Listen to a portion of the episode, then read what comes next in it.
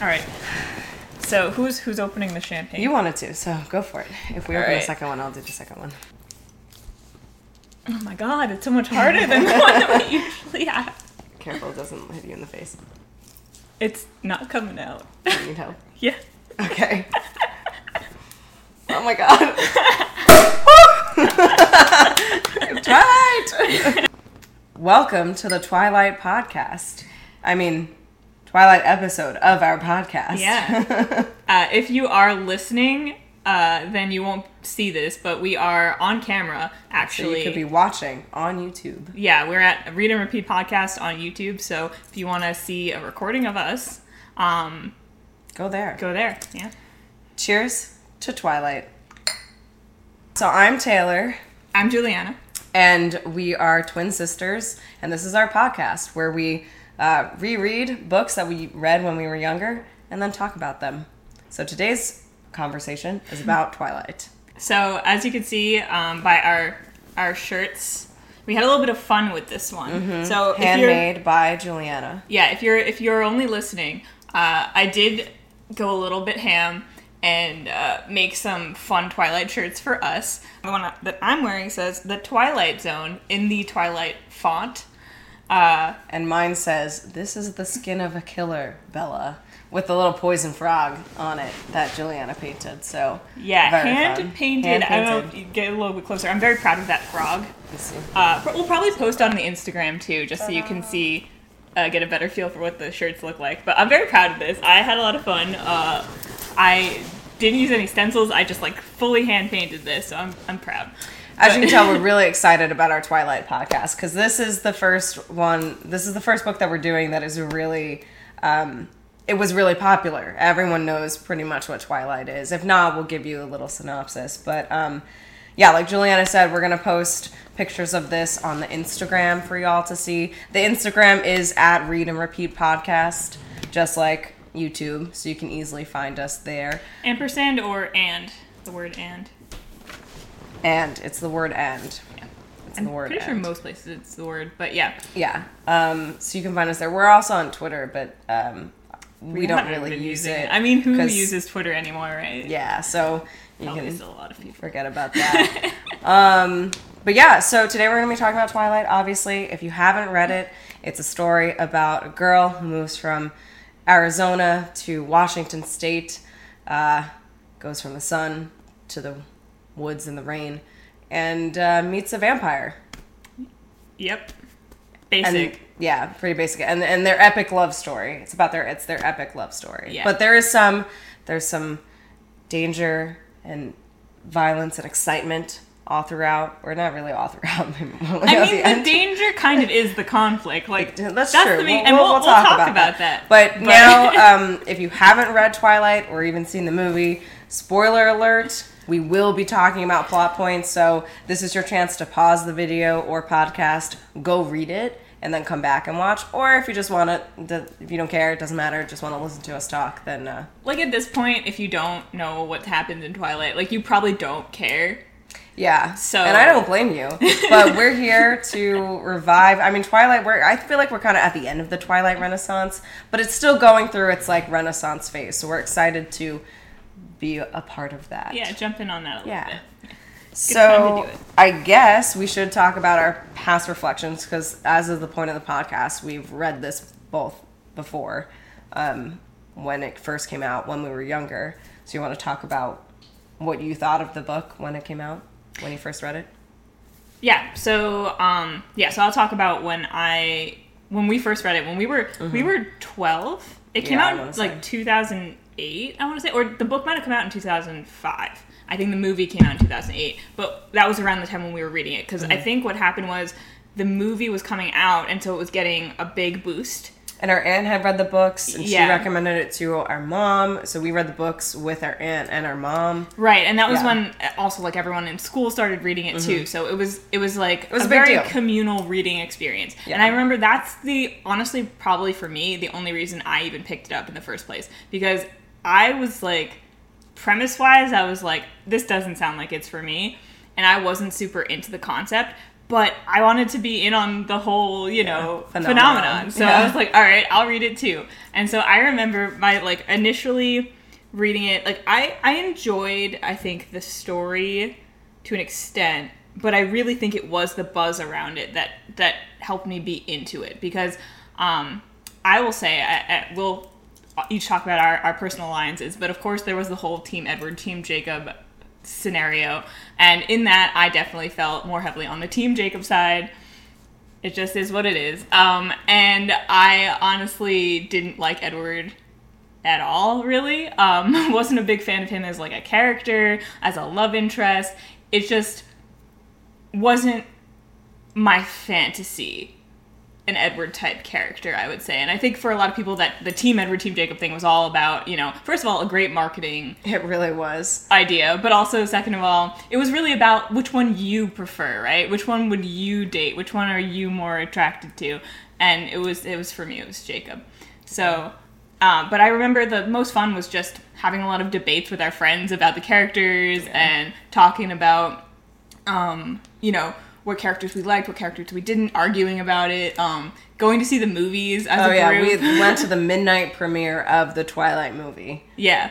It was so funny because it really wasn't even for me about the story or enjoying the story itself so much. I'll talk about now how I feel about it, like when we get into the actually Yeah, get into that. like like this time, like I'm a bit you know, we have a different perspective as Mm. 26 year olds than we did as 12 year olds. But at the time, I didn't really care for most of the characters. I didn't really like the story, but I loved the experience Yeah. of it all. Yeah. I definitely enjoyed the experience. I also don't know if this is something I probably because it was so popular, I might have found my way to it anyway. Um, if our aunt hadn't recommended it, but I actually do remember really enjoying the story. All four of the books, like I remember reading them each multiple times and like very quickly because they came out relatively close to each other. At least whenever we were reading it, like maybe the first two were out. Um, and so I remember like being really into the story, and then all of like the backlash around the movies kind of ruined it for me. So this is actually the first time I've reread Twilight since then, since the movie came out, which is a long time, especially considering how often we would read read books. Like it'd be a book that I'd be like, "Oh, I want to pick it up," but I felt like I couldn't because it was like, "Oh, Twilight is completely ruined for me because of Yeah. the movie, because of what people are saying about the movie, because of what people are ta- are saying about um, Kristen Stewart and her performance." Like I just I couldn't do it. Um, but I uh, I did actually enjoy them. I definitely enjoyed them when I was reading them. I wouldn't say it was like, oh my god, like this is the best book I ever read, but I definitely enjoyed it. Enjoyed the story, and you know, I'll talk about how I feel about it now. Um, and then the other thing I was gonna say was, I don't remember. Team Edward or Team Jacob? Oh yeah, that's it. Thank you. Um, I think I was originally more Team Edward in the first book, only because Jacob wasn't in the first book that much, and then by the second book, I was like definitely Team Jacob. But I don't remember feeling super strongly about it until after the second book, and it was Team Jacob because like the first book, I was just like, I guess I'm Team Edward because I don't know anything about Jacob. Mm. I think that's the thing, though, is that all the books were out, or almost all the books were out by the time we started. Yeah. So we probably went from one to the next. Yeah. So, I don't think there was think big. there was a brief period where I was Team Edward only because I'd only read the first book and then I read the second book and I was like, yeah, Team Jacob. I think I'd still probably be Team Jacob, but like not not by a lot, I guess. It's a it's a different it's a different ball game when It- you're yeah. you're comparing how how you are as a 12 year old to how you are as a 26 Yeah. almost 27 I'm more team neither of them, but I- I think I'll get we'll, we'll get into Yeah, it we'll get as into we it. go Yeah, exactly. especially especially because we only reread the first book Yeah, we only and reread the get first book. more of that whole kind of s- setup later so we're honestly not really going to be talking about Team Edward or Team Jacob too much. not too much not for this Um, one this is really just the Bella and Edward show Yeah, for real. So you want to talk about how you felt like reading it through this time? Um, yeah. I mean, I feel like we'll get into it more when we talk about the actual stuff. Yeah. But no, but just like Uh, discussion high level topics. thoughts, you know. Yeah, like overall thoughts. I mean, I feel like it was just a completely different experience because I was going into it with the mindset of wanting to be more analytical, also having a new perspective on life compared to, you know, preteen me Yeah. um, and having a new perspective on teenagers, on relationships, on uh, like people in general and how people function, um, and kind of applying that to these characters in a new way. Um, so, so I was able to kind of enjoy the books in a different way than I would have. Um, just from a more finding them more intriguing and interesting, and I was less interested in on a surface level do I like this character or not? Do I like this plotline or not? And more interested in digging in deeper and saying, okay, well, what's going on here with these characters? What speaks to me? What doesn't speak to me? And what do I think that the story is trying to do? And what is it doing for me or not doing Yeah. for me? And I mean, I think theoretically, like we'd be doing that with any of the books that we've been reading, but I do feel like it was different with Twilight, even because it was such a big, big, big book in our existence in terms of just like everyone we knew read it. Um, going back to revisit it, I definitely had more of that same mindset of like, okay, I'm I'm here, I'm here to see what is what and like understand these different relationships and not, you know, necessarily pick things apart, but like just like dive into like what is being said and how do I interpret it now and like what do, what do I think about it now. I had a great time reading this book. Again, it, it's been over ten years, um, so I was I was excited. I was like I actually felt like yeah, this is the time. Like I am ready to reread Twilight. Um, and so I was excited, and honestly, it didn't disappoint me. I enjoyed it. I enjoyed the process. Like, I definitely picked out things that I, I wouldn't have thought of, like, when I was younger, and I definitely found things where I was like, yeah, this is not not even necessarily the story I remember, but um, it, it, it entertained me. I had a great time. I would say like I had a, a great time in a sense, and then in another sense, uh, it was almost stressful because I feel like I had so many thoughts going on. I would read like a line, and then it, my brain would go off on a whole tangent. I'd have like a whole essay in my head about what I think this line means, or what this character's doing, or how this, what I think. It, why I think Bella is the way she is, or whatever. Yeah. kind of some ridiculous stuff like that. So it was kind of almost hard for me to get through, but not because I wasn't enjoying it, more because I was probably overthinking like Yeah. everything. Whereas I, maybe I underthought things, but I, I like flew through it kind of um, because I was reading it while I was on the subway. I had it on my phone on the Kindle app, and so I would just read it like in ten minute spurts when I was going to and from school.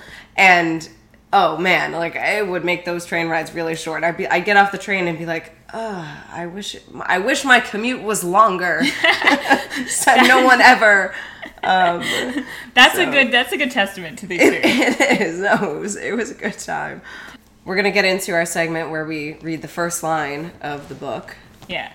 And now So there's I'll give it to you if you want. there's like the prologue or like it's like a preview, like prologue and then Preface, there's the and then- preface and then there's I think we gotta go with the first line of the preface, though. Yeah.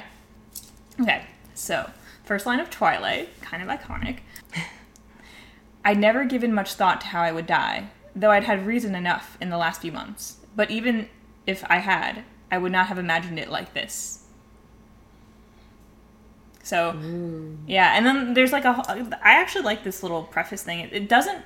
It's it's it's of um a scene that happens later in the book, but it doesn't come back to this Yeah. like we don't see this come up again but it's it's like basically obviously what's happening is bella's in a more in mortal danger and she's reflecting on um Her life. her life and death yeah. um death And how she like got a- to that point. Basically. yeah death is like a big theme too of this series actually Yeah, I was gonna say it only gets more. And and i think we should read this one you have highlighted or i i don't know if i'm the one who highlighted it on the, I don't think I. I the think kindle version it, but um but uh, it's a little bit further down. It's a little bit further down, and, and it says, But terrified as I was, I couldn't bring myself to regret this decision. When life offers you a dream so far beyond any of your expectations, it's not reasonable reasonable to grieve when it comes to an end. So that is her, because she's actually the one who chose to put herself in this dangerous situation, and we'll talk about later, um, in order to basically save the people that she loves. And I think it says a lot about her and launches really does. nicely into our discussion about Bella and Yeah. the kind of person that she is, which is very accepting of her circumstances. yes. and and understanding of her circumstances, pragmatic about her circumstances. Like it just is, and this is what she has to work with, and she's very accepting of that. Yeah, it really is. It's Yeah. it's very interesting because I find myself respecting that Yes, more I now agree. Uh, as as as a person of as the person I am now than I probably did when I was twelve. Yeah. Um, but yeah, you're right. It sets her up really nicely, which is great for a first person perspective novel where like that the whole time we're following the same character and it's really about her. Um, so yeah, so that kind of brings us into our discussion about Bella. And so, as you were saying, very practical, pragmatic about her si- situation. It is what it is. Yeah, ready she- to accept. She she might not be happy about it, but she acknowledges that she's not happy, and then is just like, yeah, I'm not happy, but it is what it is. So she does. I don't know if she lets her unhappiness go, but almost in a sense. Yeah. And so It depends on the situation too. There's Right. some things that she's not accepting about. true. but yeah, uh, uh, when it comes to situations mostly surrounding, um, as long as she's doing something, I think for the sake of her loved ones, Yeah. she feels that it's worth it. For example, the main or the beginning thing is her move to Forks from Phoenix. And so she doesn't want to live in Forks with her dad. She definitely wants to stay in Arizona with her mom, but her mom and her mom's boyfriend, they're not married yet, right? No, yeah, I think it, it's either fiance or boyfriend. Yeah. Um, who's like a professional baseball player. He's got to move or si- minor league? minor league. uh, technically professional, but Yeah. uh, minor league baseball player who's got to move around a lot. So she didn't have to move to Forks, but she did to make it easier for her mom and uh, and Phil. Phil. Yeah. Phil is his name. Yeah, so that's uh, where we start out. She's a 17 year old girl who has basically lived with her single mom for her whole life in Phoenix, Arizona, who, uh, and her mom is kind of described as being flighty and eccentric and out there and maybe not the most responsible person. and not the most pragmatic i would say not the most uh, uh, like bella has become her opposite kind of out of necessity Yeah. Um, which really is interesting in how it sets up Bella's character because when we, we see that she's basically choosing this uh, to leave her life with her mom behind to move in with her dad, and we get to see basically that she and her dad are kind of the same They're person. very similar. in a way. And it almost feels like a lot of the time throughout the book, you kind of see Bella as as a, a child who probably had to compensate for her mother's sort of out there, maybe irresponsible personality by taking on a lot of like emotional and physical responsibility for mm-hmm. other people around her. So it you kind of see that expanding into her interactions with ev- with all the other characters in the Yeah. book. Um, especially her dad. Because as similar as she is for her dad she also he's a very like low maintenance uh, eat whatever is around for dinner like not necessarily gonna clean. He, he's a police chief. He's you know always working so or fishing he really likes to fish so he's not really like the most thoughtful about the household chores and so right away she's like well i know how to cook and i want to have something more than like takeout every night so I'll cook dad. And then she ends up cleaning to like for him, not because he asked her to, but just because like she just fell naturally into that role. Probably from living with her mom. And- she needs she that's the way she feels comfortable around around the house, like kind of taking care of her parent. Even though Charlie is more self sufficient it sounds. Yeah. It's something that you could you could look at her um as someone who's had to take on responsibility that maybe she wasn't ready for as a child and overcompensate for her parent um and see that as maybe a, a response to to having some needs that weren't met in childhood and you could also see it as just an element of her character. I'm not really sure what the story's going for, Yeah. but it is interesting how it does feel like Stephenie Meyer um, and, and we can compare this to how the character from I Am Number Four was set up. How we didn't feel like he he felt like a well-rounded, Mm-hmm. Yeah, he didn't feel like he was a, an actual person. actual person. Bella feels like a well-rounded actual person, where actual thought was put into how Mm-hmm. she is the way she is, why she is the way she is, and she might not be the most vibrant, fascinating character that you've ever read, but she's not. a character. She's a character, Like, and she's yeah. not just an inherently boring character that hasn't doesn't have any depth No. which is important because i think one of the things that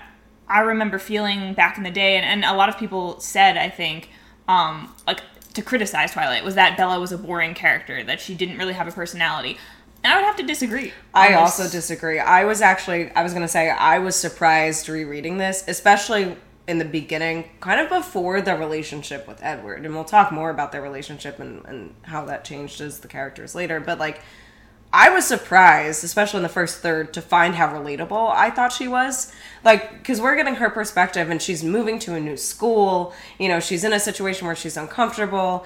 Um, but her thought process is really relatable about her social anxiety and not wanting to like she's having conversations with characters that she doesn't want to ha- be having but she's also like i don't want to offend them so i'm just gonna you know uh, I- i'm just gonna have this conversation and hopefully i'm coming across like nice enough but not very encouraging i'm like i have had these similar thought processes of being in conversations with people where i'm like i do really want to get out of this but i don't want to be mean about it so i'm just gonna keep nodding and like go keep going And you know what it is? I think that can be interpreted sometimes by people who are reading it, which I may have even interpreted it this way at, at times.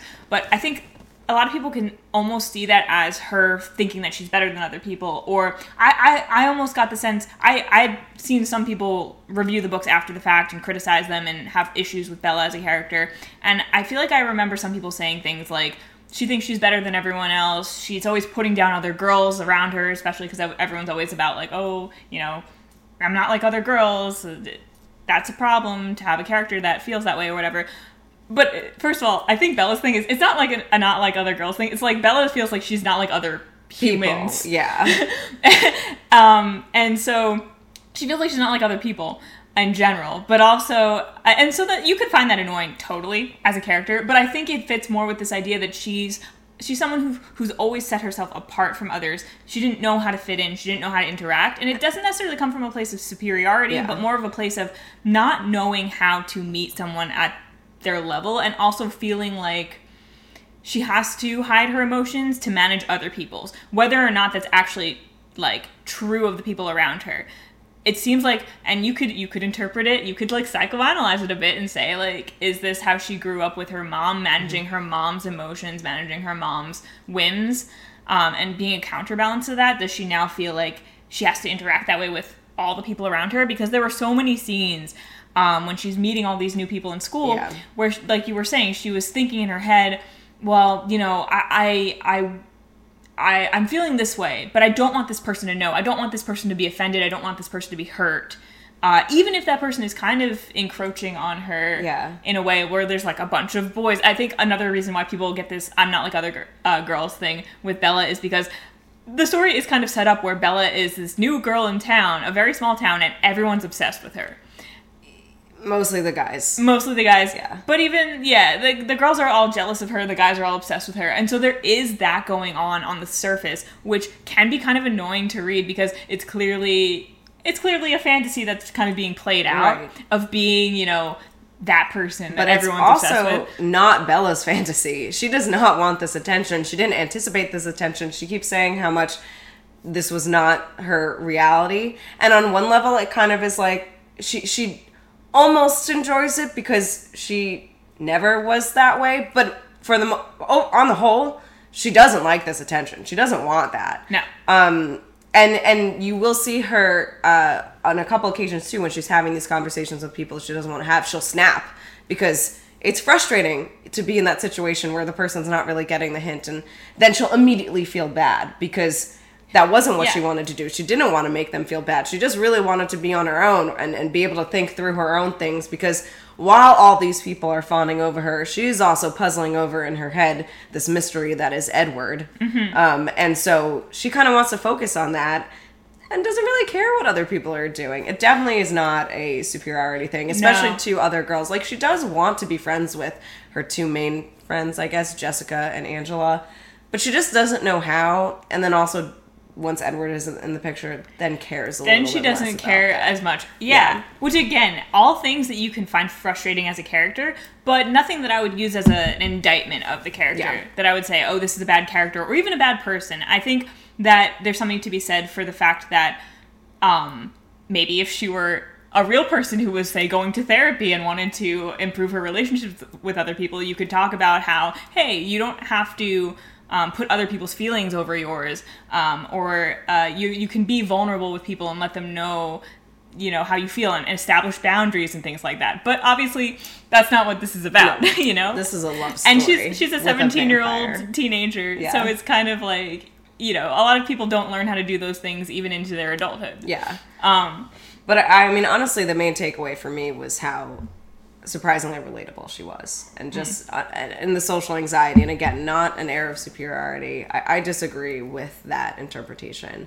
I see how someone might get there, but I disagree with it. it's almost like because maybe you feel like the story is trying to because the story is saying this is a special different Yeah. person and now we can kind of get into more edward when he gets Yeah. introduced because let's talk about the vampires in the world of twilight what lore stephenie meyer has set, set up as you know the vampires that we're working with because like there's so many different ways that you could do vampires. Um, and obviously twilight has a lot of iconic special features. Um, so the first one that comes to mind is the fact that these vampires um, sparkle in the sunlight. Like if you've seen all those memes and jokes about the sparkly vampires, and you've actually never seen the movie or or uh, read the book, yes, they do in, in fact sparkle, which is, why we're drinking sparkling wine for sparkly In a- vampires. In a crystal glass. yes, Ooh. um, Um, and they also have like diamond hard skin, so they're very like difficult. To, like you can't really hurt them. Mm-hmm. Um, they are super fast, super, Yeah, super strong, strong.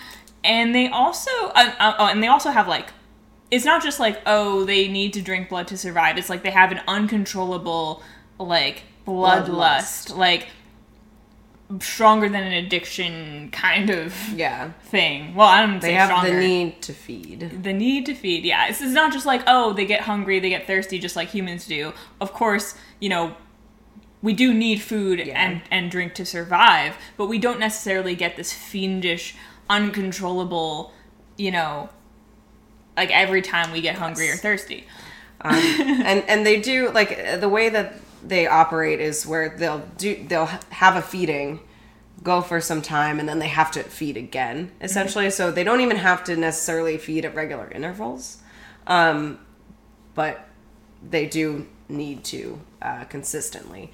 And um, one fun thing is that it impacts the color of their eyes. When they need to feed i think all vampires their eyes are more black they're dark um, vampires who drink human blood, their eyes are red when they have fed and they're like good to go. And then the Cullen family, or the vegetarian vampires, um, which means that they only eat animals and not humans, um, their eyes are golden. So I did, I did do golden eyeshadow um, to to uh, commemorate that, but I, and i did don't know if you red can see which it. i don't know if you can see Yeah. So i'm the i'm the cannibalistic vampire Yeah, and I'm I'm the vegetarian one. Um, vegetarian. I'm sure actual vegetarians out there are thrilled. Yeah, they they hate that By that. term, I'm sure. Um, but uh, yeah, so that's another aspect. To, like some vampires, most vampires consume human blood. Some vampires, like the Cullen family in Twilight, drink animal blood only. And then one of the most interesting things is that aside from the general immortality, like unable to be killed easily, they can be killed, but unable to be easily killed, uh, have to drink blood situation, they also have their own personal special abilities that are sort of tailored to each vampire often when they actually turn. So, um, it, and it differs from person to person. And usually, it's some kind of trait that they had when they were human that's amped up once Yeah. they they become a vampire. Because like everything's basically amped up. They're also like extra beautiful Yeah. and everything, basically to make them a better kind of predator, so they can more easily. They attract their prey, which is humans, and humans are attracted to beautiful people, I guess. And so, couldn't be me, but um, but yeah, so so yeah, so then there's the special abilities, and these abilities are kind of not well established in some ways because some vampires have more like supernatural abilities that really are kind of beyond what we know humans capable of. Yeah, and so some are more with, like, amped the- up human abilities. Let's start with those and then go up to the superhuman because, like Rosalie, one of Edward's sisters, right? His, Yeah. yeah, sisters, or, or his sister. Um, she hers is Grace, right? Like she's Something extra that. graceful just because like she wasn't, or it's something like that. Um, and then same thing with his mother, uh, Esme. Esme. Hers is I don't remember what Esme's I don't is, remember actually. what hers yeah. is. Yeah, because it's only mentioned once, just offhand. It's not a big one. Like Yeah. Emmett, you get a little. His brother, you get a little bit bigger.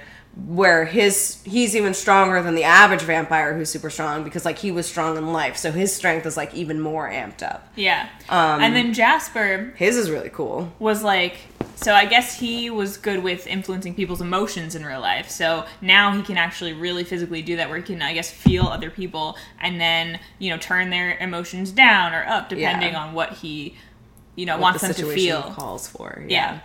Um. Then, oh, what is Carlisle's?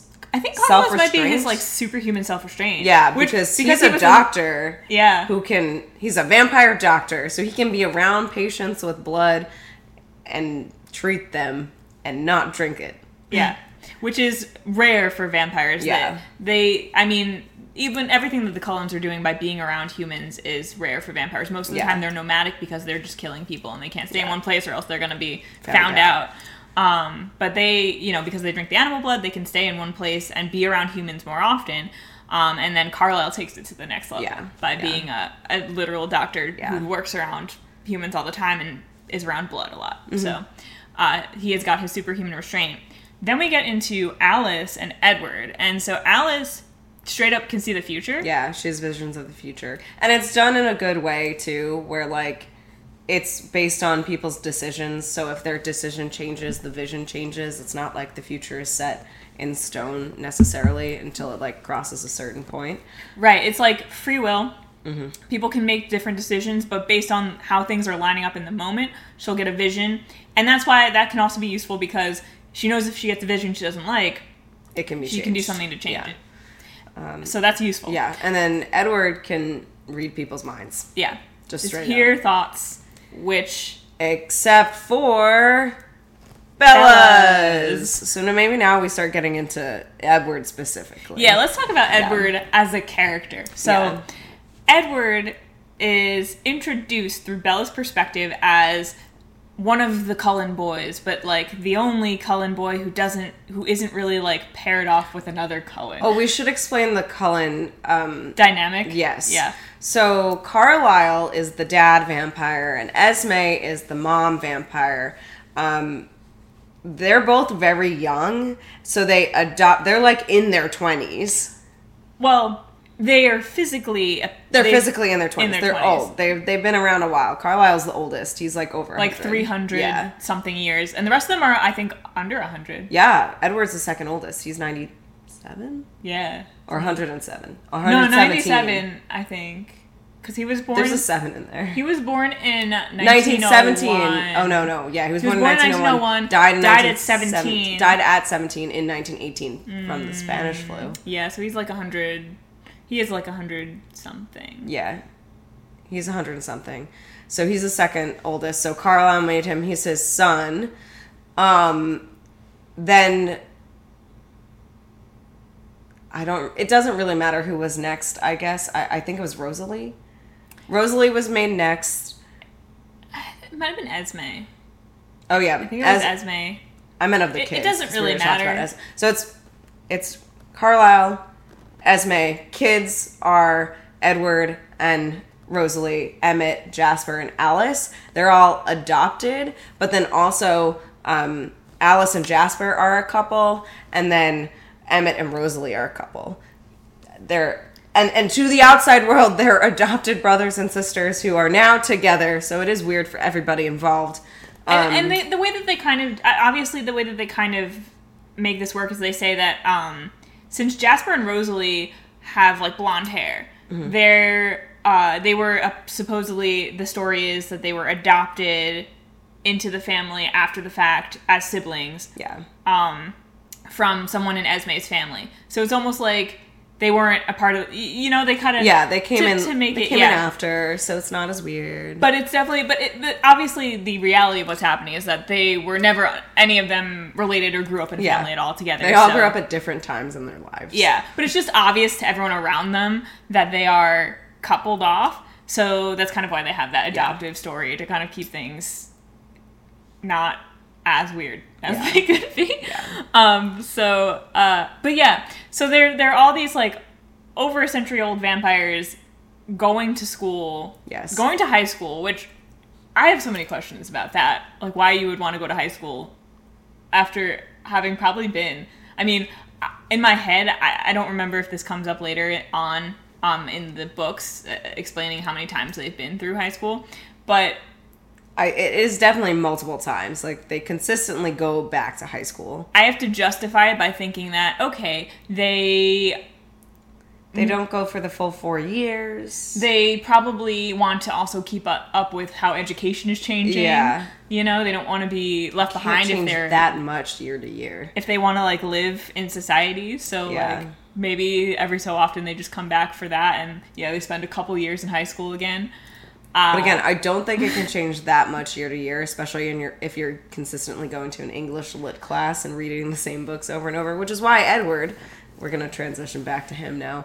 Um, can like m- he's got all the books for i- their English class memorized because he's read them so many times or just heard them read so many times.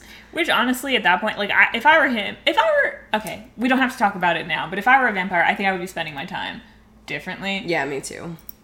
But whatever the conceit They of the do have infinite time because they don't sleep. So Yeah, they don't sleep. It is different than us going to school and spending our time that way. that's true they have the whole night to also do other things that Yeah. are not So like being in high school again yeah. Um, but yeah, so uh, so yeah, so Edward. So the, the Cullen situation is that it's it's the it's Emmett and Rosalie, Jasper and Alice, um, and then Edward is kind of like the fifth wheel, Yeah. literally. At their lunch table. um, and so and the Cullens, uh, as Bella is introduced to them through uh, her classmates, they keep to themselves. They don't really talk to anyone. And when Bella first notices Edward, I think they make eye contact like across the cafeteria, and he's like glaring at her, and he looks like he like with such hatred in his eyes that she's immediately immediately put off and disturbed, but also Yeah. intrigued. She yeah, like she feels bad about it because she's like, what did I do? She's she's just like one of us. She doesn't want to someone to hate her for no reason. She's like, what did I do? Why does this guy hate me? That sucks. But she's also like, why does this guy hate me? Yeah, like what's going on here? Yeah. And I think something that's true of both Edward and Bella is that the two of them as characters seem to be people who have been separated from others for so long from from the greater humanity in the sense that they both feel like outcasts and in different ways, some more literal than others. Yeah. Um and haven't connected really with another person on a deep level and have kind of gotten into this pattern of seeing other people around them as pretty much the same thing from day day in and day out. So when Edward is this strange boy who's seemingly got some kind of fascination with her but is also like doesn't like her, not like the other boys around her. Um, and he's just so different from everyone because literally he's not the same species, even if she doesn't know that right away. Uh, he's intriguing. And for Edward's part, Bella is the first person who he whose mind he cannot read, who there's nothing like he can't he doesn't know what's going on in her head. He's he knows everyone else, even his own vampire family, he can read their minds, but he can't read her mind. And also her blood is like extra It smells really, really good. like extra Like extra, extra good. extra extra good to him, which both is deeply uncomfortable for him and also like intriguing again. So it's kind of like these two people who were maybe t- on some level bored with life, and then they come across this other person who intrigues them in some way. And so like And so uh, when you think about it from that perspective, it totally makes sense that Bella, already not super interested in the people around her, but willing to try to fit in, does lose interest in the people around her because he is a puzzle now that she just constantly mulls over in her head. And she, again, being used to being on her own, she doesn't need the other people. she's got this to occupy her brain. And so it does kind of make sense how preoccupied with him that she gets. Yes, and and so yeah, so this is where we we uh, we get like she meet. I think it's like I don't remember if it's the first day of school that she meets them, but whatever whenever it is, because they're not always in school. The on, Cullens, yeah. they don't always come in. The Um, reason that they like Forks, Washington is because it's mostly rainy and cloudy. But on the days where it's nice, um, they can't come in because the sun's out. They're going to be all sparkly, Sparkly. and that would confuse people. So they don't get burned or anything when they go in the sun. They just don't want to reveal themselves. Yeah. Yeah. Um, so the cover story is that Carlisle takes them all on a camping trip. They're just an outdoorsy family. yeah, um, yeah. So basically, we They can also, sorry, they can also afford to miss school because they've done it so many times. They're already pretty good at it. So if they miss a few days here and there, it doesn't matter. Um, so getting into Edward as a character, remember how we were both talking about how we weren't really big Edward fans when we read it when we were 12? I mean, I would say that's still true for me in the sense that if I'm looking at Edward as a character that is supposed to fulfill some sort of fantasy, which is I think how a lot of people do because it's a book, you read it for fun, Yeah. and maybe you find the main character attractive, and especially if it's a romance, that could be the big part of the a big part of the draw for most people is you're interested in, in the main he- hero or heroine or whoever, and uh, and or engaged by the chemistry of the relationship. I would say from that perspective, I'm still like there's no- I didn't get any like butterflies over Edward when I was 12.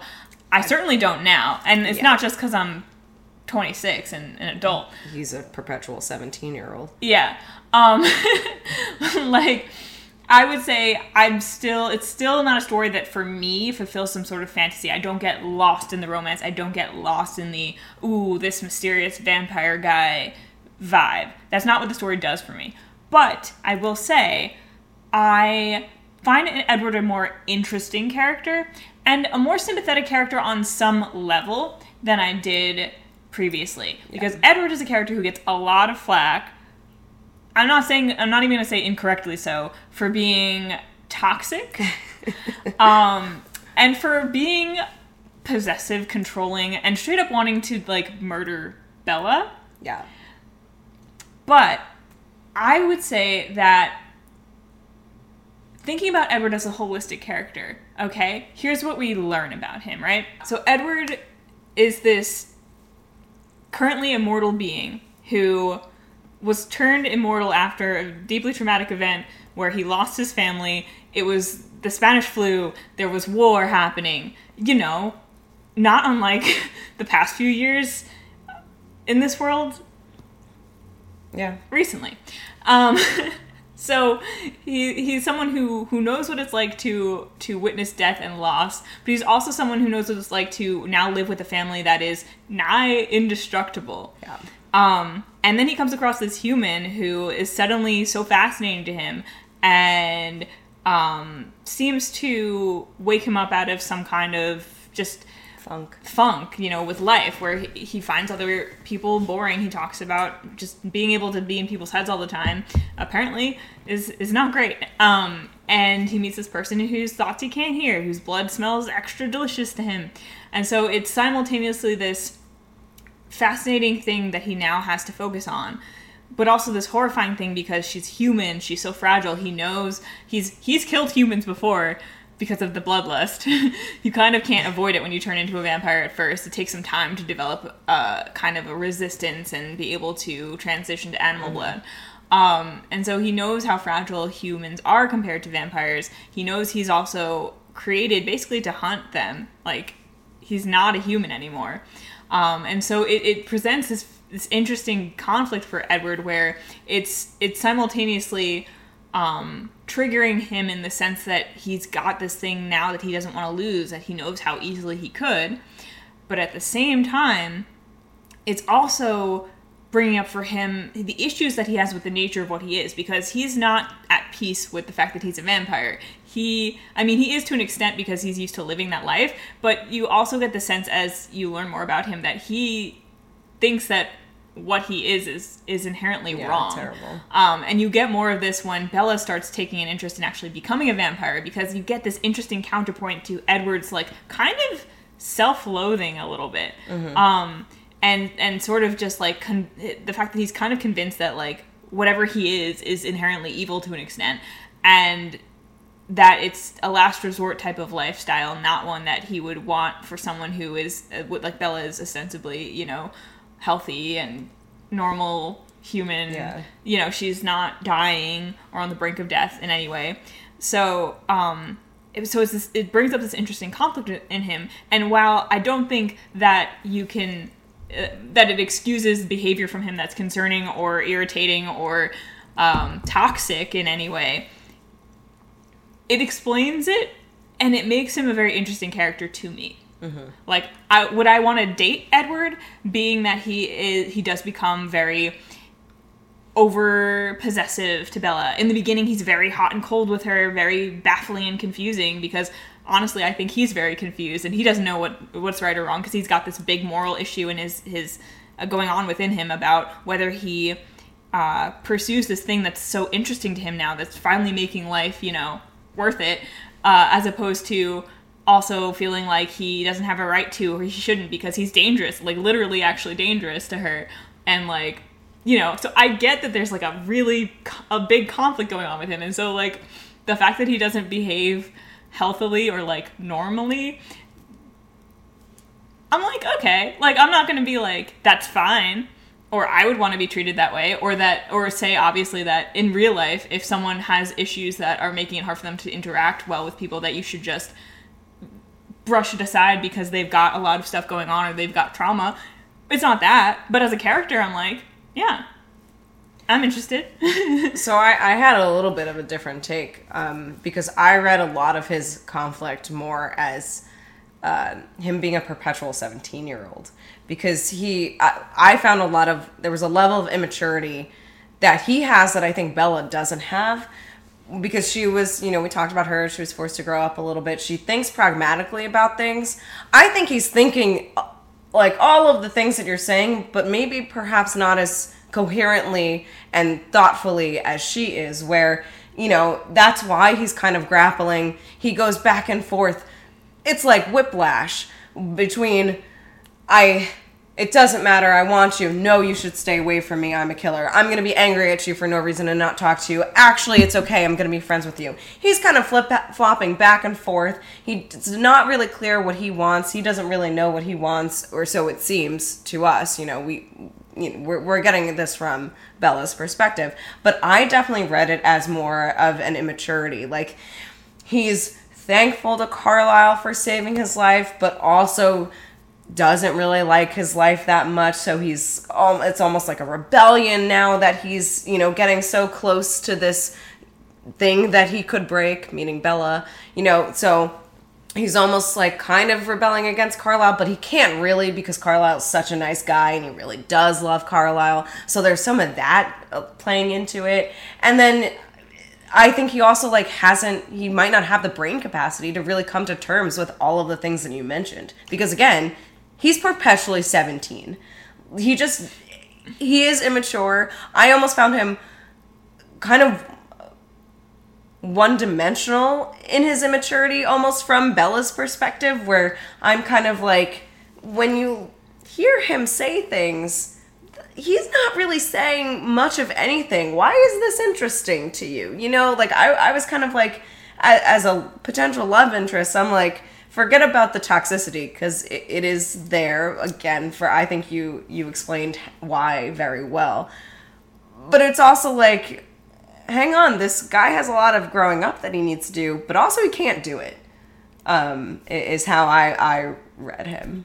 I mean, yeah. Well, I, I don't think that what you're saying even I don't think it directly contradicts. to yeah, because that's the thing is like whether you if he's a character who has all this baggage and again this is how i'm reading him but at the same time if you're reading the book you don't necessarily have to you might think i don't think the author put that much thought into you know how he's his how his behavior is influenced by his past. She very well might have she very she well might might not have, have, Um, i think everyone's going to read into it differently um, and i'm certainly reading a lot into it but uh, still i think it's it's it's not really so much about saying that he is capable of processing exactly why he is like he's not I don't think he's he's actually thinking actively in that way about yeah, it doesn't behavior. seem like he is. I but I think that's what's at play behind Yeah. the scenes. Mm, No, and I think that makes sense. Which again, I mean, I know he's not a real person, and so like, is any of this really on page for us to uh, to say that it was like a, a really like there was a lot of thought put into how his behavior is? I, I mean, I think it's arguable. yeah, it, it Um, is. but Um, but yeah, that's how I'm reading, and- and so that's why like I, t- I I- when I was taking when I was I was looking at him from that perspective, that's why I was able to find him a more interesting character. And while I did still find his behavior like annoying and frustrating Yeah. and concerning, I was also more interested in him, in him as a character because I don't need a character to be fully likable or to be fully, um, you know, like a, be a perfect character in order for me to find them interesting. Yeah, and I, I think that that is kind of what I was going to say too. Was like I definitely found him annoying. All of that notwithstanding, almost every time he spoke, I was like, "Uh, Edward, eye roll." Like, really, dude. Um, but it did make me more interested in seeing his in seeing what he was going to say, And- despite the fact that it ninety nine times out of hundred annoyed me. Um, I was interested, like, okay, how is his personality going to manifest here? How is all of this going to manifest? Um, I think that does play into some of the strengths too of the book and, and the writing as opposed to the weaknesses because Yeah. this um, what you were just saying about every time he spoke it was frustrating this and that i think part of that is also because to be honest dialogue is one of the weaker points of the book i think stephenie meyer does very well with um, setting a scene especially setting a scene through someone's perspective. Yes. I thought she did that fantastic, and that was one of the things. That's why I, enjoyed the beginning part of the book more because it was all Bella learning about her her new situation, and, we were getting her internal dialogue on that. Yeah. so I definitely agree. I think that's why Bella comes across as a much more three dimensional character than I even expected this time around. Yeah. Cause pa- actually paying attention to how her perspective is laid out. Like, again, not the most intricate, fascinating character you've ever read, but definitely a character Mm-hmm. and definitely someone who has a specific perspective and point of view, which I prefer. I don't like a character that's bland. I don't want to step into the character and be the character. Yeah. I want to witness this character. yeah. Yeah. learn about them and see the world through their eyes. And I think she does that very She well. does do that well. There's lots of great um, just paragraphs of scenes where Bella's describing what she sees, what she's experiencing, how she feels. And I feel like I'm in it. Like I do. That was one of the reasons why I was so invested in this book and and reading it on the train. Like it took me out of my commute. it made me, you know, want to go to the Pacific Northwest and Yeah, oh, yeah, go hiking totally. and be I in would the, love to visit the forest. Yeah. um, and you know, there's a lot of times that Bella just spends like being in nature and Mm-hmm. appreciating it. And that's the thing too is is she uh, now we're going back to Bella, but I do really feel like she has so much to her that I didn't remember. I didn't remember that she was really into nature. I kind of uh, remembered her as someone who like just didn't want to be outside. No, she was really into nature and that was one of the things she even though she didn't like she preferred the sun and the desert and that kind of stuff, but she had an appreciation for where she was. You know, she, I don't know. It, it was uh, well well done there. Edward, on the other hand, we're not getting it from his perspective, so we're mostly seeing his dialogue. Right, we're seeing his dialogue, and the dialogue, like I said, not the strongest point. Um, Yeah. It's kind of awkward, and sometimes um, just really, and the dialogue tags Mm-hmm. that um, Stephenie used. So, like, you know, tags being like things like she said, he laughed, they whispered, I don't know, things like that. But there's like a lot of like he smirked or he snickered, or like things like that. Yeah. Like, Edward snickered a lot. and he smirked a lot. Too. Yeah, he also smirked a lot. and that just kind of you know that kind of takes you out of it, it's so much different from when you get those those like descriptions that are in bella's head that are describing something it, it just it makes the the characters it it, ta it takes the dimensionality out i think a bit of I of will say though, actually, when he like would smirk or snicker, sometimes it helped because that was where I was like, oh, or I don't know about helped, but sometimes it made sense to me because I'm like, yeah, this is the immature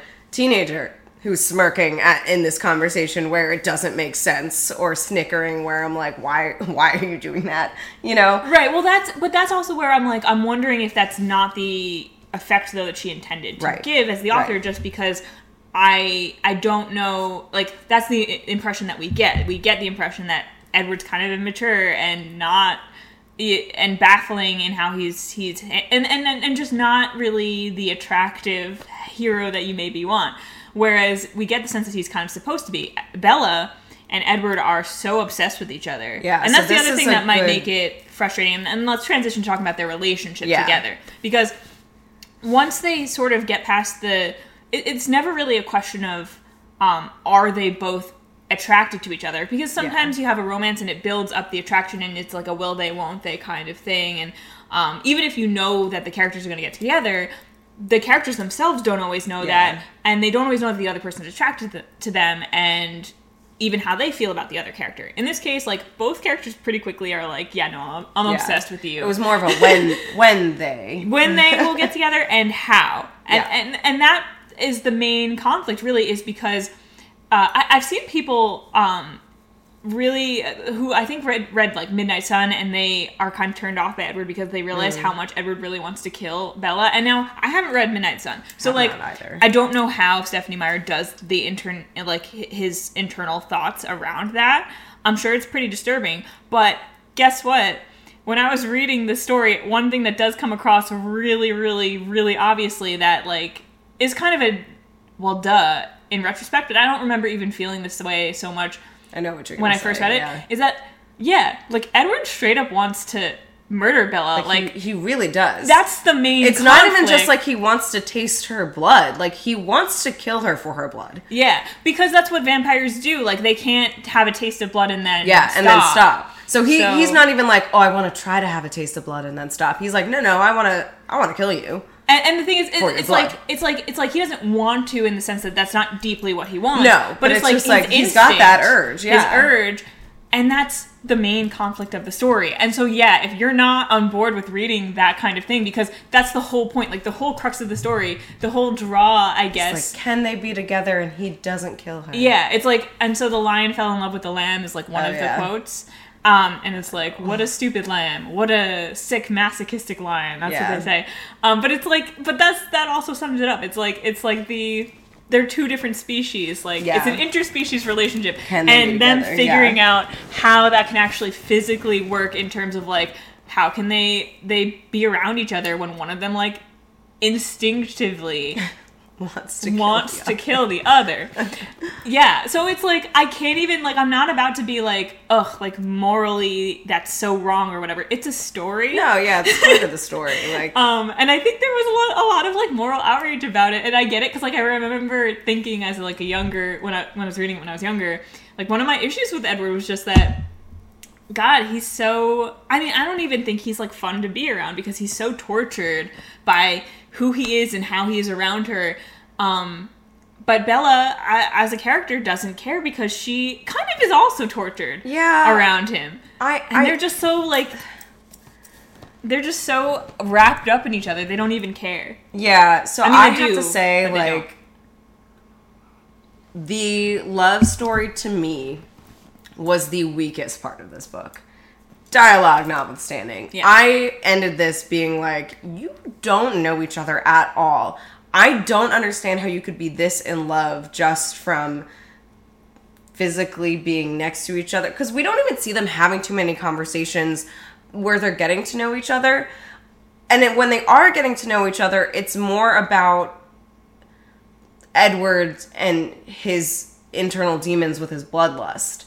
There are some scenes where he's asking like they play 20 questions and he is learning about her like We don't see that on page, but we don't yeah exactly. We don't see that. So i guess maybe that's part of like i i have a hard time feeling like they actually did that.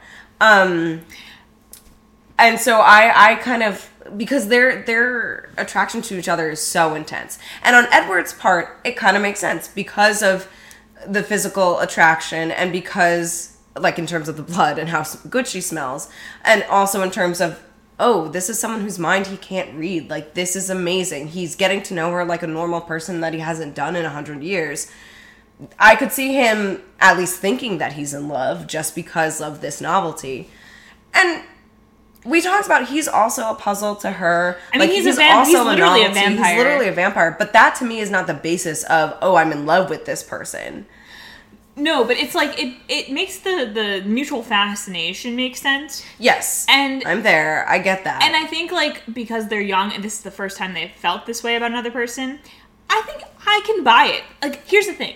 To me, Edward and Bella are like that couple in high school that always made up made out like against your locker and you were really annoyed and disgusted by them. Yeah. And maybe sometimes you all overheard their conversations and it was kind of concerning. Oh my. God, yeah. But you were also you were fully aware like you you totally bought that they were like completely wrapped up in one another. Like you would, yeah, you- that's true. I have a couple question, that I have in mind, and I'm like, yep, no, I don't know. I don't. I didn't get why. You might not but get they it. were. Yeah, from the outside you might not get it. Yeah. But you fully you know that from the inside they get it. Whatever it is. That's true, and I will say I, you're right. I think that is at play here. It is unquestionable that the two of them are completely devoted to each other, whether or not I do understand it, which I don't. And that's not. I'm not like a cynical person about love stories either. Like I can I can get invested. Um, this one I had a hard time, and I think the other reason I had a hard time with it too is because I felt like Bella became a less interesting and well-rounded character once she and Edward got it into it and the main they were together. Because i don't know i found her observations leading up to it like all throughout the um the actual like uh exploration into who he was and all of that was more interesting because she was also still having other interactions with other characters. Once it's just her and Edward, it's just her and Edward. Mm-hmm. And we don't get that her same perspective on everything else around her because it's just the two of them. And I really miss that because I really enjoyed I enjoyed her perspective and I didn't care so much about Edward. I didn't care about Edward as much as she did. So I was kind of like, all right, let's go. Why don't you go like talk to Charlie or Mike or anybody else, you know? Yeah, and I think it's that is maybe a weakness in the storytelling a bit. It might be. I mean, could, it also I could also, chalk it up to just my personal personal preference. Yeah. It could be personal preference about you are more interested in Bella as a character, whereas if you're more interested in the dynamic between Bella and Edward, it might you wouldn't have that same Yeah. problem. Um, and I would say I felt the same way. Their when their dynamics seem to take away from each other as characters, as opposed to well, Edward. It's not really Bella as a character because you're from Bella's perspective, but um. I, I would say I felt kind of similarly, but I I didn't feel like Bella really fundamentally changed as a character. I just felt like the No, I I think you're right. I, I don't think that she changed either. It was more just her focus changed. Her focus it was changed. very and what she was focusing on, and especially because it, it has to also do with more dialogue and whether or not we buy into the relationship. If we're not, like I said, if we're looking at the, them as that that couple in high school who's like really annoying and it's like you're you're just kind of like Yeah. okay guys can you like move so i can get to my locker um, which is kind of more the attitude that i feel towards them as a couple then you're not going to be thrilled by yeah. like that second half where it's really just all about them finding out about each other and um and then of course uh there's just the the the bottom line not so great behaviors that we do get which is edward stalking bella basically Yeah. He he Um, watches her while she sleeps. Like he breaks into her house and watches her while she sleeps. right and that's just that's i'm sure He does that before they're together too. Yeah, right. And the thing is, though, what's so funny, I find funny, is that Bella is not really creeped out. No, she kinda likes it. She's, like, flattered. with it. She's just like, sure. She's not flattered so much by all the attention from these random guys at school she's getting, but she is flattered that a vampire is watching her sleep. Yeah. Um. And and then also the scene where he follows her when she goes to Port Angeles. Yeah. And there's a scene where um like a group of men almost like corner and attack her Yeah, and it's actually very scary. Yeah, because she she goes off on her own. Uh, she was going there with friends, but then she goes off on her own um, because she's just really at this point she's already met Edward and she's already kind of wrapped up in him like mentally. So she's So she just was kind looking for a book that she thought might help her understand vampires. the bookstore wasn't great, so she started exploring the town to see if she Yeah. could find a different bookstore or something. and then she's just realizes she's kind of off on her own and so she's starting to try to go back to like where other people are and then all of a sudden she realizes she's being followed and then there's these creepy men who are about to corner her when edward shows up and obviously he can read minds so Yeah. he was able to read he knew that she was in danger um, not her mind but you know the men who were stalking her and then takes her out of danger which on the one hand it's like great I mean, like, I mean, yeah, like we we want her to not be in danger. Like obviously, Obviously, I, I don't It's want like uh, get, out of the frying pan into the fire with Yeah. Edward. but uh, but yeah, and but, so but also the it's just the way that it comes out. Edward about. followed her all the way to Port Angeles. It's Which not like an a town, hour away. It's not like a town where they were all would all just be there anyway. no, it was like he deliberately followed her, and and that's where it's just and then once he saves her, like he doesn't want to talk about the situation. He doesn't want to talk about what the men are saying, like in the, or thinking in their minds. And and part of me is kind of annoyed by this because Bella kind of asks, like, Well, I think the reason in the book, if I remember correctly, is because he needs to be distracted away from them because he like his killer instincts have kicked in and he wants to yeah. go murder them. But there is also vampire. an aspect of like protecting her past just physically protecting her because we talked about he's afraid of breaking her. She is human and fragile, and he is strong and almost indestructible. But like he he takes it too far. in a way, it's her. like a, it, it can feel like a little bit of like a hyper heterosexual. it almost dynamic. actually feels like okay so i know how i talked about earlier that he's like perpetually 17 and immature and whatever but it also almost feels like he's trying to be her father simultaneously with the protection and i don't like it Not that a father being super overprotective is great either. no no no no But I, i'm not like even that, saying that More, i'm just more that dynamic. Yeah. I'm like the dynamic is also weird when it's a guy who also wants to be your boyfriend slash kill you. yeah. The fact that he's also trying to be this protective father figure is like it's too much for me, or not too much for me, but in terms of like, if I'm her, I would absolutely hate it. And she also doesn't like it though. No, that's what's so interesting is that she doesn't like it, but she also doesn't blame him for it. Right. That's the thing. Bella is very She's- understanding. She really is so understanding. And again, it's one of those things where it's why a lot of people take issue with it, I think. Understandably, which just because I was explaining how it kind of works for Edward as a character and how I read him doesn't mean I'm saying again that his behavior is like good or aspirational. And again, like just because I can understand Edward as a character, I'm not attracted to this character. I would find this kind of relationship suffocating. I would find myself feeling like I would have to do a lot of emotional labor for Edward because while I can be understanding of the fact that he's going through a lot and he's also a completely different species who has completely different requirements um, and is trying to kind of almost fight his nature in order to, you know, be there for me, I also there's like a lot of emotional work that Bella has to put into that that I wouldn't want to do Me either. personally you know um, i think that there's in real life relationships where you're working with with other people and you and everyone has been through their own story and has their own stuff that they're dealing with it's not like everyone has to be an expert on themselves to get into a relationship no, there's always going to be some sort of like give and take where you're Always. working through things with someone else, mm-hmm. like to help them. And like, yeah, this but is this just is extreme yeah. And Bella is someone who is very understanding and honestly seems to want to do that for the people around her, yeah. which you could also see as immature and and and and and more of a response to trauma than an actual character trait that's just who she is. That's true. I, I think maybe one of the things we could have touched on more is, is that immaturity aspect where I do feel like she's more mature than Edward in terms of like Being emotionally aware. being emotionally aware and also like coming to terms with situations. Like he's constantly fighting his situation in some way, shape, or form. She is always accepting, even in that that scene where um, she's about to get assaulted by these men. Like Edward made a comment, like, "What was going through your mind? You looked some way," and she was like, "I was just trying to figure out, like, th- thinking about like the best way to attack them." I won't go into detail; it's a little graphic, not that graphic, but the best way to defend herself essentially. Like she was like yeah i and even when we were seeing her she was like yeah i'm gonna get attacked and like i just have to do what i can to help myself even even if it's to be futile like this is just what it is i gotta try. Um but she also takes it to to a fault. Like it's immature almost that she doesn't fight more uh, against her situations like she, you know she there's a balance, right? yeah, and there's a balance kind that of she each on one on on either side of the spectrum, and maybe too extreme in, in Yeah. some ways.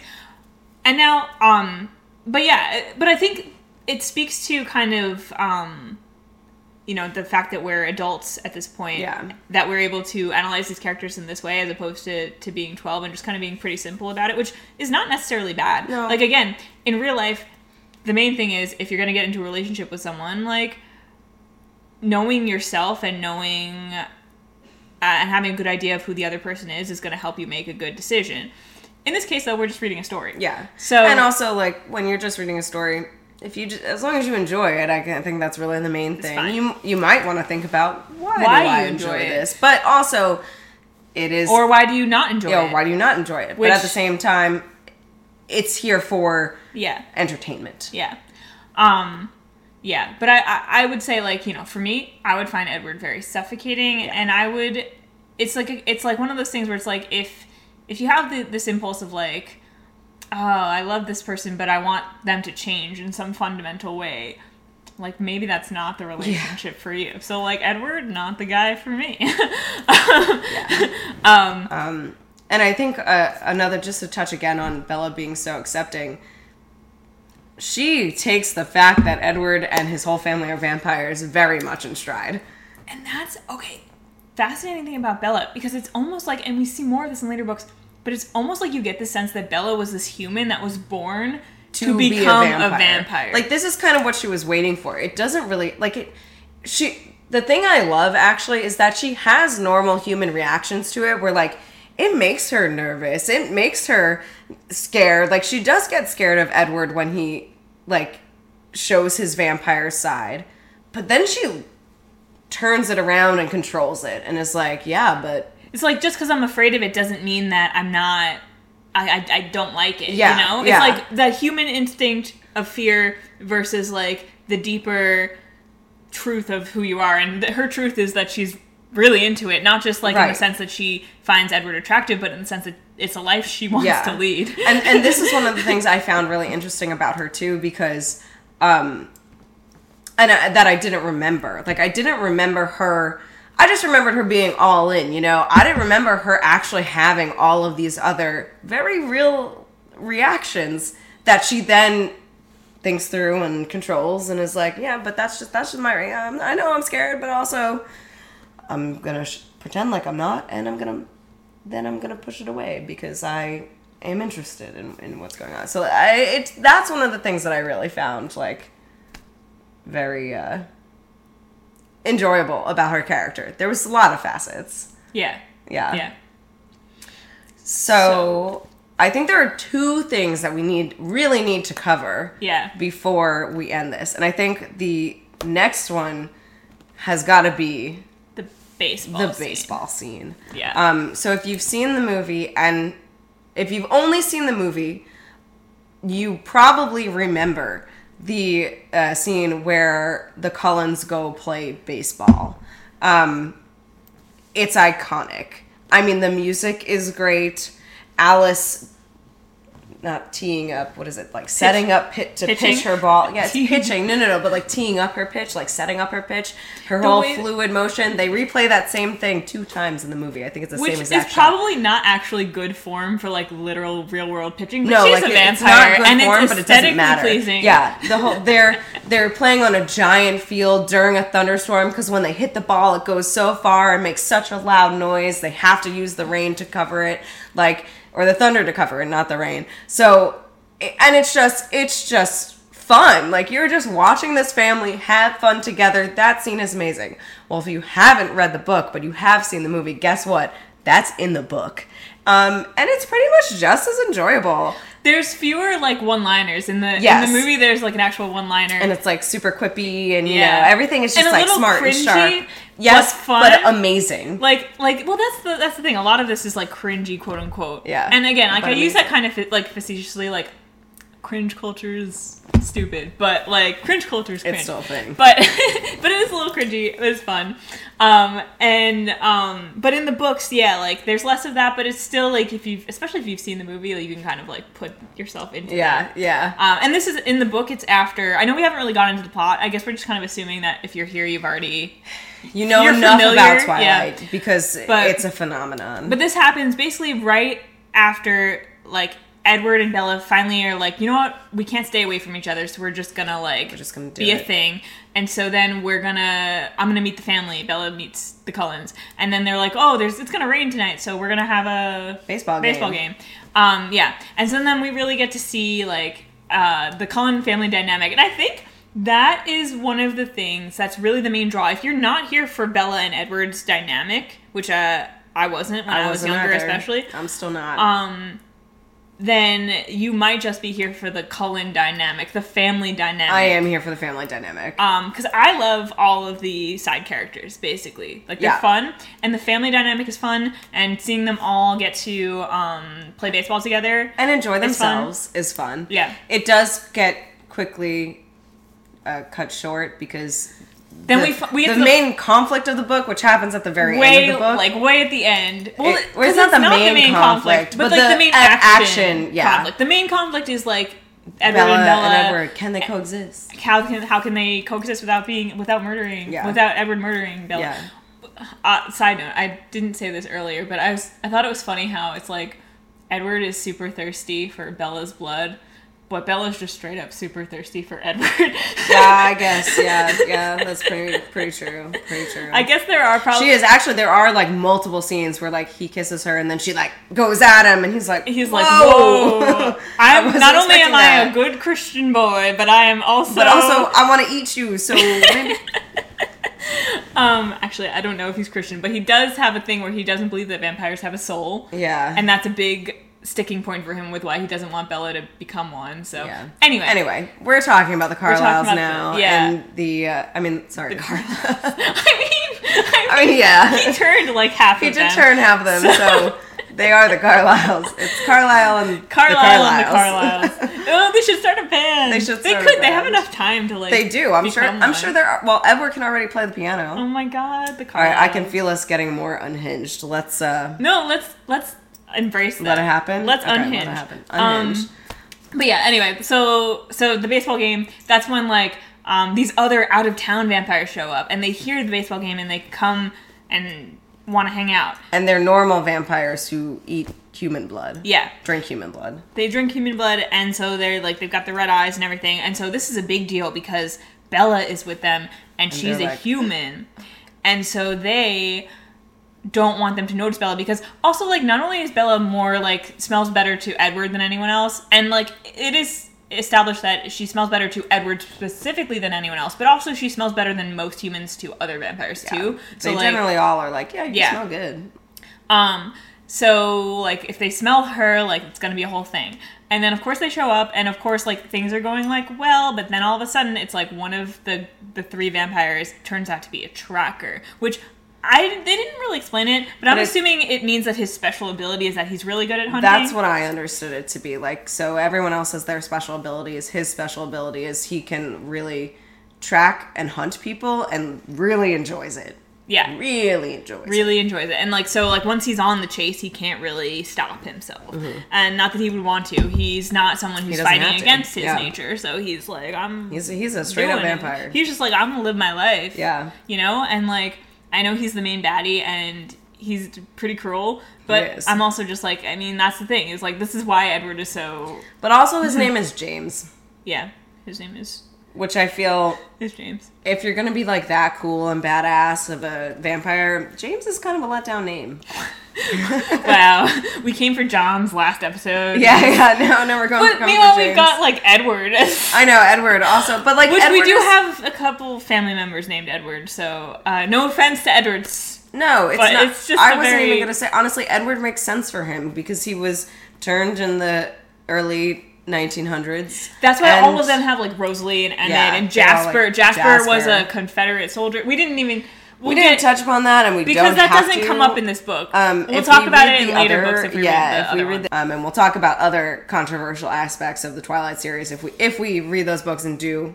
Let us know in the comments. Do you want us to do the other books in the Twilight series? Because if you do, we will. Yeah. Um, because we didn't really talk about Jacob in this episode, but obviously there's a whole lot with the Quileute people and um, Stephenie Meyer kind of co-opting their heritage for the story and how Um, that's you know co- like and and that comes a tiny bit into play because Bella finds or Jacob tells Bella a uh, a story from his tribe from his tribe about the he- cold ones. He doesn't believe, but like it is actually true because the cold ones are the Cullens. the Cullens, um, but we don't get we- too much. No, we don't get too much of that. That definitely comes more in the second book. So if we do read that one and, and discuss it, we'll we'll, talk bring more. yeah we'll talk more. And about we'll talk that. more about Jacob because we we'll he's just like a really sweet, nice, kind boy. In At this, least in the first book, In yeah. this book, He's just- Yeah. anyway. So yeah, but the baseball scene Gets cut short because James d- decides he needs to eat Bella. So then everyone's got to disperse. And I will say, this is where,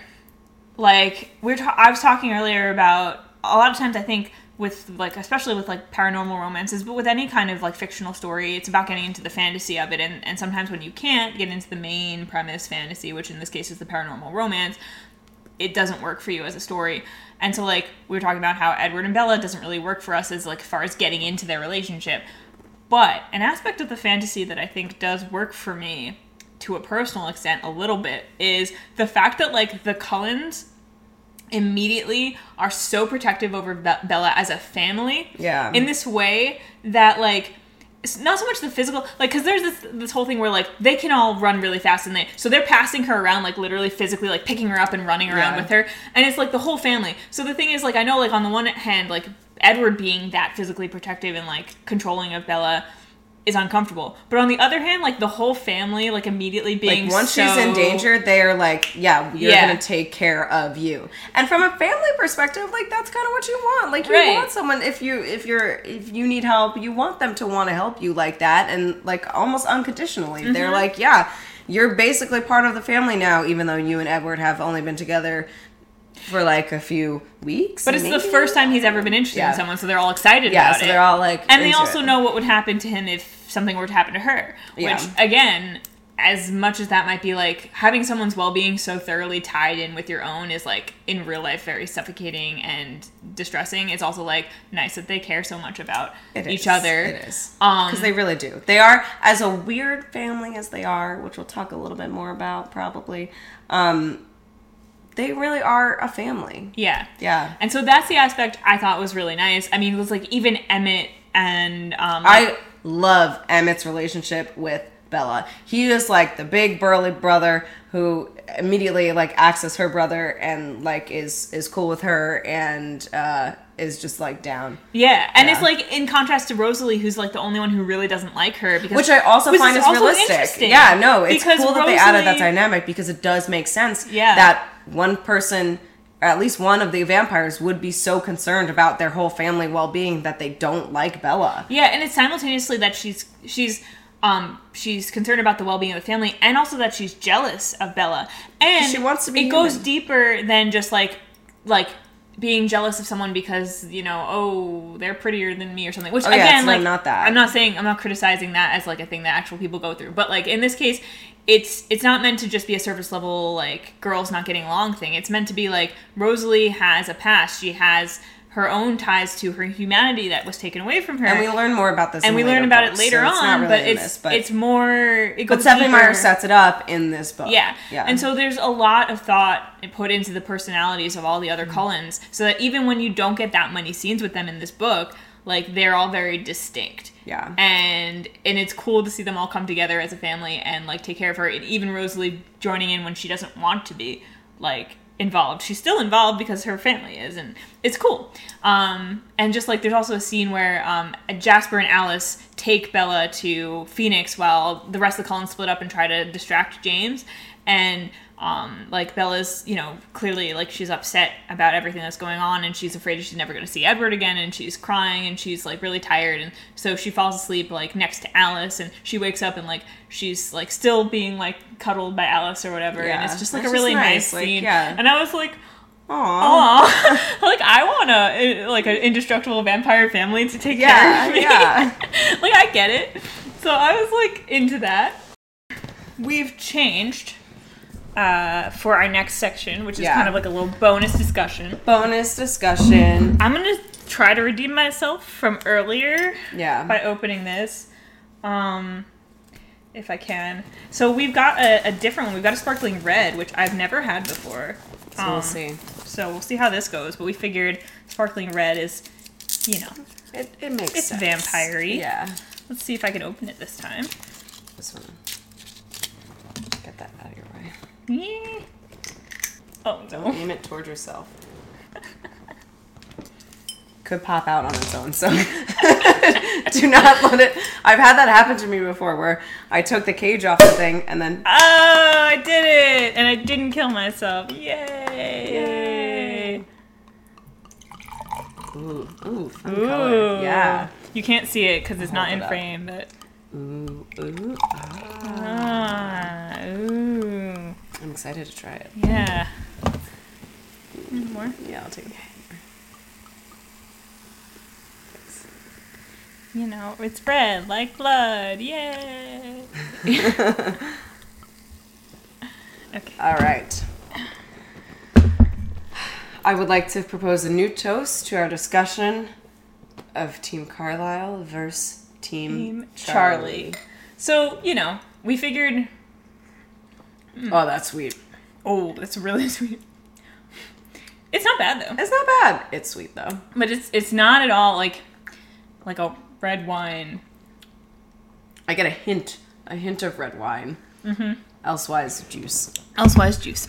All right. Um okay, so we figured because, you know, we're adults now, you know, we're not We are. we're not kids anymore. Yeah. Like we were when we read Twilight for the first time. So instead of Team Jacob or Team Edward, which is, you know, a little bit juvenile. Yeah, who are we 26 year olds to be fighting over Edward versus Jacob? I don't want that. I'm not interested in that.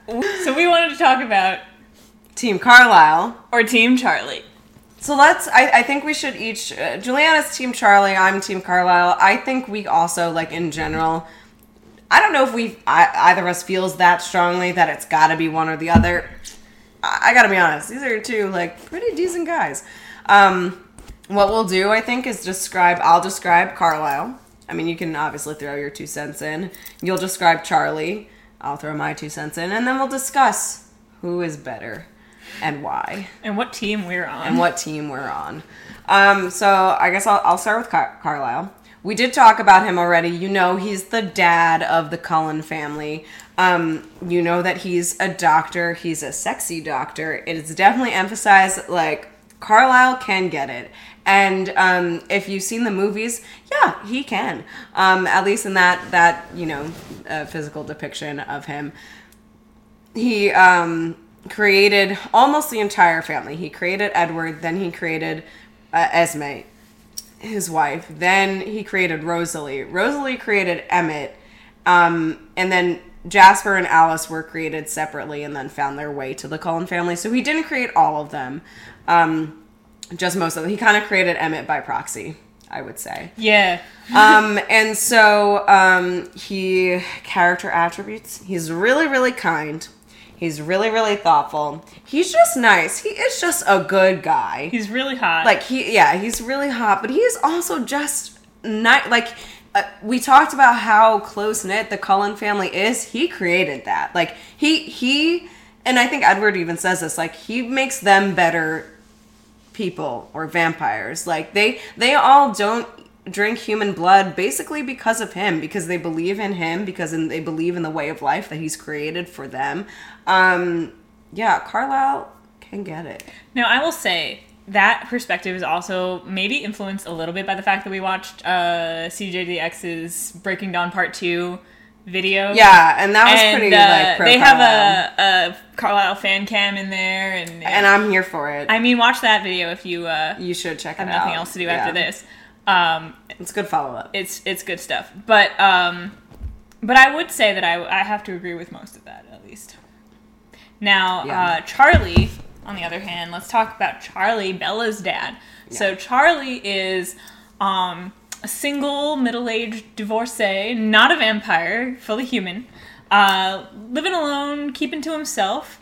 Honestly, um, loves his daughter. Has a, is a little emotionally unavailable, Doesn't quite know how to express it. but he's like, but not in But in you a. also know he does. Yeah, but you know you like you know that he he cares. You know that he cares and you know that he wants to connect. He just he has a little bit of a hard time doing it, but it comes from a he's got a soft place you can tell in his heart for for the people around him. And uh he definitely also is not completely closed-minded because he's someone who uh, a lot of the people in the town are a little they talk a lot about the Cullens behind their back and see them as different and outsiders and he Which, as we described, is also understandable. yeah and pretty early on when Bella brings them up he's ready to go to bat for them immediately I was like oh people are so closed-minded in this town but they need to be more open-minded and Charlie really respects Carlisle. he does. He really respects Carlisle, and uh, and he, he doesn't start having a problem with the Cullens until until the whole Edward and Bella situation. Which again, it's like. On the one hand, you could say like, "Oh, of course the dad has an issue with the boyfriend," but on the other hand, like Bella and Edward give him many reasons to be legitimately concerned about their relationship, n- including and not limited to the fact that like at the end of the novel, when she's running away from James the Tracker to keep Charlie safe, um, and because he doesn't know about the vampire thing, she lies to him and, and yells at him and tells him that she's leaving him. Um, and she uses the same words that her mom did years ago when she left Charlie to go move out of Forks because she couldn't stay there anymore and she didn't want to live a boring life. And basically, Bella tells him the same thing And yet, and breaks his heart again. but when she's okay, he is totally forgives her. And he's obviously mad at Edward because he knows that Edward had some influence on it. He doesn't quite understand the situation since he doesn't have all the facts. Because Bella told Bella said that, that Edward broke up with her, or she no, broke up with she him. broke up with Edward because she didn't want to get stuck in Forks. Yes, Um, And But I, afterwards, I mean, Bella's got gets in this horrible accident. It's really James tries to kill her, but she lives, and uh, that makes um, Charlie even more thankful to Carlisle actually Mm-hmm. because Carlisle saves Bella's life. So he's still not prejudiced against the family. It's really No. just and the concerns he has for Edward, at least at this point, are Pretty valid, understandable yeah. and valid. And it's not necessarily. There might be a couple jokes here or there about him polishing his gun, but it's not Yeah. necessarily an overprotective father kind of thing. A little bit neglectful in some senses, maybe not being fully there for his daughter, yes. But on the other hand, they also understand each other very well because they're both similar in personality. Mm-hmm. yeah, and they so- leave each other alone when they want to be left alone. Yeah. yeah. So he's He's a dad. He's a dad. He's a, real dad. He's doing his best. He's really trying, And but maybe, he's also dare I say, Carlisle's a daddy. I, I want to talk about the cons because Carlisle's got this really big con for me that is a little bit hard to look over, which is that he created everybody against their will. Edward was dying, did not give consent to become a vampire. Carlisle just was so overcome by the loneliness he felt with like 200 years of living alone, essentially, that he saw Edward as a prime candidate to like be a companion. That seems problematic to me. Um, and as we saw, as we discussed, like Edward does grapple with the fact that he is something that he hates. He feels like he's a monster. Carlisle did that to him.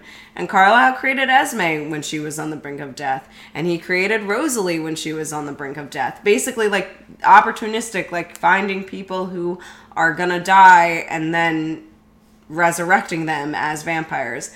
That is an issue. Are, did he create one big happy family? Like, kinda. He did. And he's making life as good as he, he can for them. And he definitely is providing for them. And I think as a person overall, he is, like, really purely good. But there is an interesting moral quandary there. Yeah, And really yeah. And that is hard to get over, honestly. And it comes down to, I think, how you feel about it as an outsider. But at least as we're led to understand internally, most, if not all of them, are grateful to him. yeah extent. outside of i mean yeah even edward is is grateful to him but like outside of edward it doesn't seem like anyone else has an issue also jasper and um, alice, Alice were, were not created made- separately they were- so Yeah. they're grateful just to have found him and found a place where they can fit in and also like not be bad people. bad people. I mean, Yeah. whether or not like there's a whole Is a vampire bad because they kill people because they need to drink their blood and they're not forcing themselves to drink animal blood? That's Like, an interesting debatable, conversation. Like, yeah, because that's part of their nature. They're not human beings. They're not like murderers, really, because they're animals. They're a different species now. Yeah. You know, like And just because they can feel guilt and and think and connect with other people, does that mean that they shouldn't also go along with their nature? And so does that make Carlisle's Yeah. actions different? Because again, he's not a human being. Like he isn't like it wasn't his bloodlust that led him to create these beings, but it was his this deep feeling of of needing companionship. Like maybe that while not excusable is different than if he was just a human being. right. Valid concerns. Yeah. Um, and as for Charlie, I, he he is a little bit um emotionally like reserved and a little bit closed off. I would say you can count that as kind of a con in a sense because you know like uh, he he doesn't. It's not necessarily a moral failing on his point, but it, it is something that might be a little bit difficult to work with. You know, he's a little Mm-hmm. Yeah. closed off, and also hung up on his ex-wife. Quite quite funny, He frankly. is. He's so still in love that with Renee. Which that is, could get um um, Bella's mom's name. I don't know if we ever said that. It's Yeah. Renee. yeah. I just had a thought, but I'll bring that up in a minute. Um, yeah. So he's he's still in love with his ex-wife. So I'd say that's a, that's a significant con. And I'd say another con is like he doesn't ask Bella to cook and clean for him, but like she does. And he's kind of like, oh, if you want to. But he's so he in that bachelor lifestyle. Yeah, that he's he been just- single for so long. He doesn't really. He doesn't see that it's like a little weird that his daughter is kind of like providing for him. I mean, he does way. say a few things about it, but he's not. He's not the one who. He's, He's not, not gonna do anything to change it. his Yeah. whole deal. Yeah, So okay. yeah. So at the end of it all, I don't know. What do you think? Do you have a? It's really hard because I actually do feel like these are two characters that now that we're older, definitely like jokes aside, there's just more depth and they're more interesting um, than like the relationship aspect of the that rules the book. It's like, oh, I want to see more interaction with Charlie. I want to see more interaction with Carlisle. I might be Team Carlisle, but like a like by a real slight slight edge. I think it's the like Charlie has a little bit. He you could say Charlie's more human. Like he's got more flaws. Carlisle Literally. is as close to a perfect being in most senses of the word as you can possibly get. So maybe that's where it is. But And maybe I fall more on the Team Charlie side because I appreciate that humanness and I understand that he's got baggage, but you know who doesn't, right? that's also true. Um, and I appreciate that he, underneath his barriers, is sensitive and wanting to do better for his. Well, family. Carlisle doesn't have barriers to his sensitivity. He is Proposition. Team Charlisle. Charlisle. Okay, Team Charlisle. I like it. Actually, you no. think- Wait, wait, we should cheers to that. Team Team Charlisle. now, do you think? Do you think if they had a boy in Breaking Dawn, they would have named the baby Charlisle? Oh my god, I hope so. Uh, spoiler alert for anyone who hasn't read Breaking Dawn. The, Bella and Edward do have a daughter, and they name her Renesmee, which is the combination of Renee, Bella's mom, and Esme, Edward's Essentially, mom. their ship name. yeah, their ship name. So I guess if they had had a boy instead of a girl, they might have named it Charlisle. No, I think they were gonna name it um, Edward Jacob for Edward and Jacob. EJ, remember? Like, Oh my god, yeah, actually that's worse. I would prefer Charlisle. Why would they do that when Jedward is right there? Team so. Jedward. Team Jedward, Team yeah. Jedward. Forget about Team Jacob or Team Edward. Team Jedward. Jedward. um, so I think we solved it. Yeah, Now, I think we solved it. Is it Team Charlisle as in like both of them are equally valid, or, Or Team Charlisle as in Charlie and Carlisle? Honestly, I could see it because Charlie does have a deep admiration for And Carlisle. he did say And something he- about like all the all the ladies being attracted to him. Yeah, Yeah, and he's well he aware like- that like Carlisle is attractive. And Yeah. I think Carlisle is like sensitive and open enough that like even if he identifies as straight, he wouldn't he wouldn't turn away at exploring his no, identity. I think so too. I think he's open minded, and I think that um, Esme. Look, Carlisle has been around for hundreds of years. And Esme has been around for at least almost a hundred. And at that point, like you've got to be a little bit like done with the rules of society that say that you've got to have a singular monogamous relationship. Like I'm sure she wouldn't mind. Honestly, she does seem really chill. She's really understanding. The, like she and Carlisle are a good match because I do feel like they're both understanding. But she might be so understanding that she's like, yeah, you explore your. I like. I'm secure in the fact that you love me. Go explore your Interest in interest in this other person. Charlie. And, and and you know what? I don't really care about the fact that that that would be awkward with Edward and Bella being together because like uh, it's already it's already kind of a weird situation. So Yeah. Who cares? Yeah. All right. I, I think that's it. I think we're gonna end it there because what else is there to say? probably a lot. Yeah, but probably a lot. Um, but I do feel like we had a decent discussion. Let Yeah. us know what we missed. If you want to hear anything else from us on this topic, I feel like I'm sure we could say more. So, Yeah. um, comment on the YouTube video.